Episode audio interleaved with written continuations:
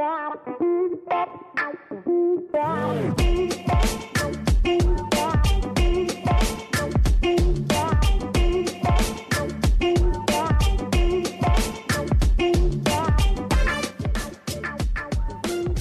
check, here we go.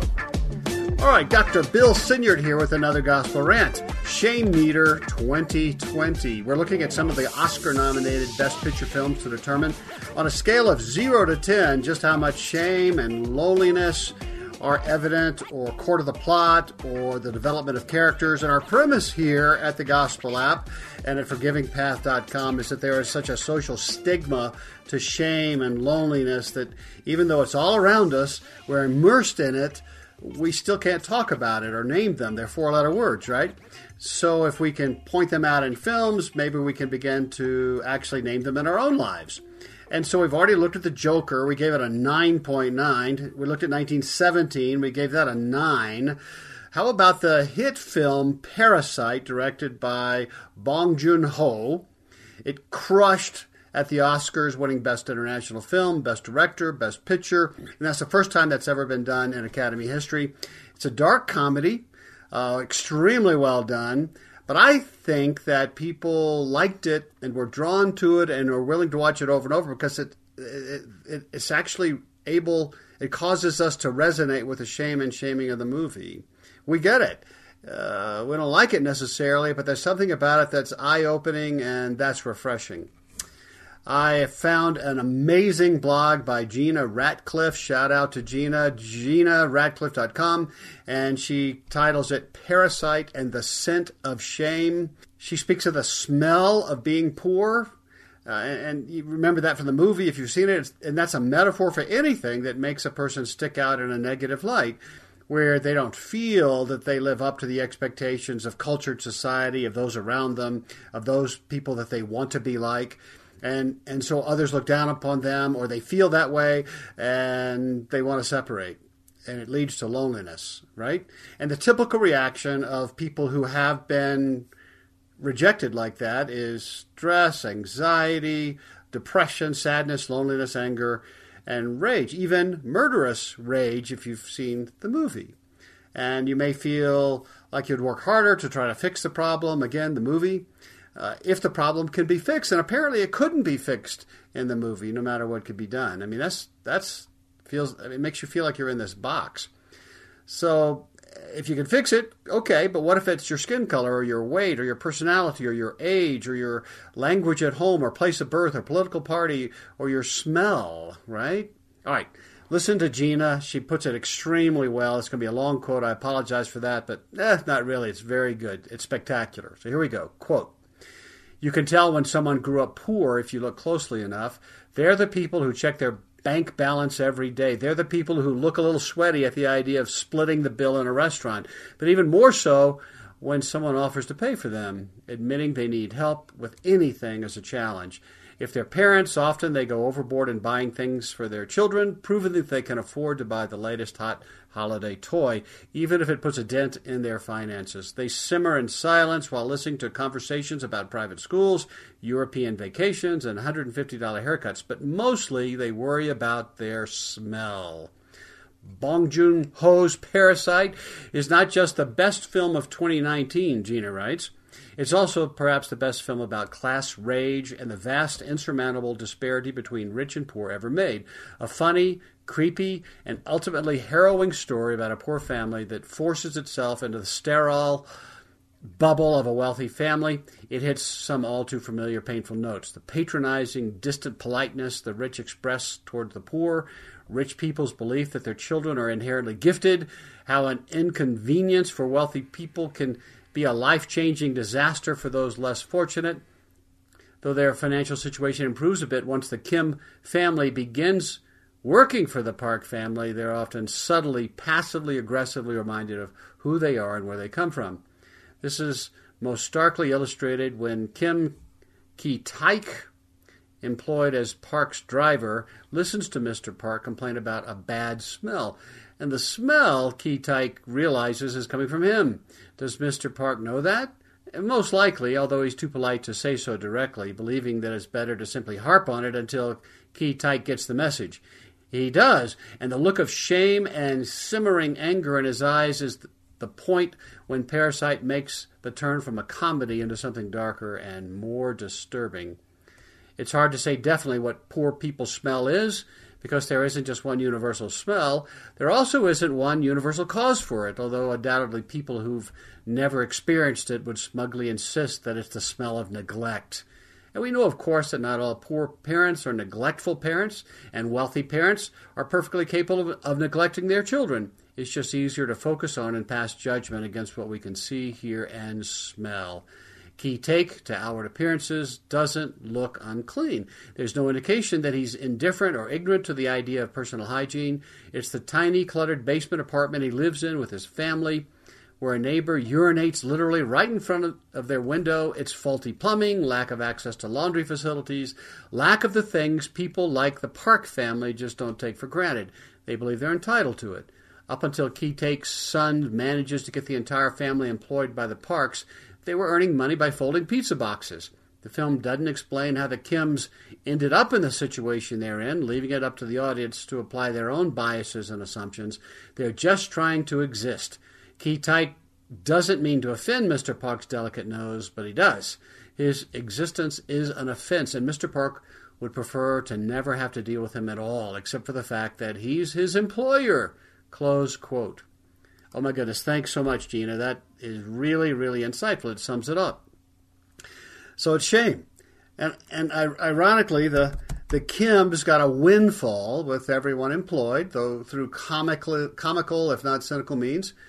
And it was this good fortune that led to their exposure and shame and rejection, the mirror, um, right? We can all get it. And what they thought would bring them happiness led to disastrous rejection and isolation and shame. And that shame triggered into murder and rage. Shame, rejection, isolation, loneliness, and unforgiveness are destructive. So, is there anything that can be done for such shame and unwanted exposure and rejection? Yeah, of course.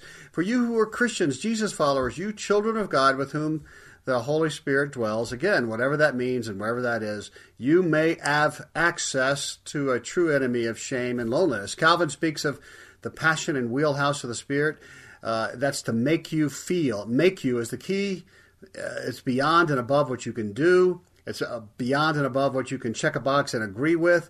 It, it's this power to actually make you feel just how much God adores you as you are, all because of what Jesus did for you 2,000 years ago.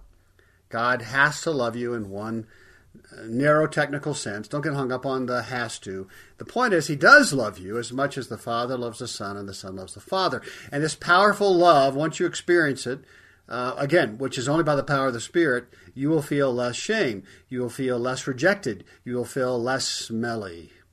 Right? God loves you no matter how you smell. Isn't that great? No matter how others react towards you, or how many times you're rejected here, or isolated here, or made fun of here, or bullied here. God will never hold his nose, or reject you, or look aside, or, or think less of you. He will love you. Uh, he won't love you anymore if you smell better. Isn't that interesting, right? Uh, or come from a different side of town or a different culture or change political parties or lose weight or whatever. In fact, his love for you and his sense of honor towards you requires that others answer for their shaming and dishonoring of you. That's how honorable you are, as you are, where God finds you. And this is something that Jesus must and was willing to die for. There's no sign of that in Parasite. Uh, and so no resolution at the end of the film other than uh, life goes on and no resolution, and the smell continues. You will not experience all of this, Christian, perfectly this side of heaven. Uh, that's withheld until then. But you should notice it, and it should be a regular practice. And our suggestion at Gospel App and Forgiving, uh, ForgivingPath.com is to develop a new habit of asking the Spirit to make you feel that powerful love and learning how to access it using uh, baby steps and multiple times a day. And in the meantime, get help from safe groups, counseling, therapy, friends and family, your church. Check out www.gospel-app.com for suggestions. You can access their prayer cards that will actually give you words to ask the Holy Spirit. We don't just give it to you and say, do it. We show you how. But the key is the multiple times a day you ask the Spirit to make you feel the love and devotion, uh, the honor uh, of you, no matter how badly you think you smell. And also check out Forgiving Path, www.forgivingpath.com. Look, often shame and mistreatment comes from events that settle in your brain as injustices or unfairness, right? I mean, the Kims felt that. This was unfair. This was not reasonable. And that's why uh, the brain reacted in anger. Uh, we, we should be angry at injustice, right? It's how we're made. So if there was a powerful way to access a sense of justice, even a small one, and, and then begin to forgive without shame, wouldn't that be freeing? And wouldn't that diminish the anger? Yes, of course. Check it out. Uh, two hour uh, walk through the Forgiving Path. It's online, any smart device, www.forgivingpath.com. And look, tell your therapist about it. Let us know how it goes. Back to the film. All right, Shame Meter. Well, drum roll, please. We're going to give it a nine. Uh, same score as 1917, but for different reasons. 1917 was all about PTSD. Uh, and, and like in 1917, it's not resolved in Parasite. Uh, it wasn't resolved in 1917 or in Joker. It's only observed. And in Parasite, awkwardly laughed at. And you're not sure when you leave the film, is it still a comedy or have you been messed with? Because honestly, it's not that funny, is it? The larger point being, in the top three movies, in my opinion, of 2019, the shame meter observed a nine or higher in each. Wow. Shame and loneliness and isolation, uh, unforgiveness are everywhere, and I think they're ramping up. And it's time to start calling them uh, what they are, use their name, even though it's four letter words. We need to reduce their stigma so that people like the Kims or the billions of other smelly people in the in the world today can talk about it uh, openly and in a safe place, quick before more destruction and incivility happens, because it will. Truth told, scientists are largely impotent helping such people. Large swaths of counseling tends to diminish triggers. It does, for sure.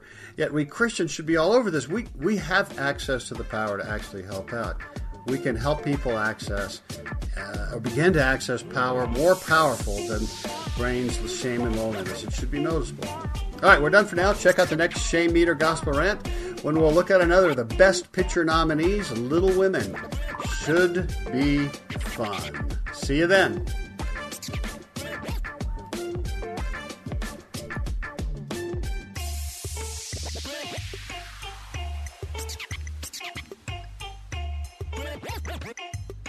Everyone wants to change the world. Capitol Ministries is doing just that, one heart at a time by creating disciples of Jesus Christ among political leaders in the U.S. and foreign nations. For more than 25 years, founder Ralph Drollinger has written Bible studies specifically for public servants. Study along with us and learn what the Bible says about capitalism, communism, abortion, same sex marriage, and other contemporary issues. Subscribe and follow us at lifeaudio.com or search Capitol Ministries on your favorite podcast platform.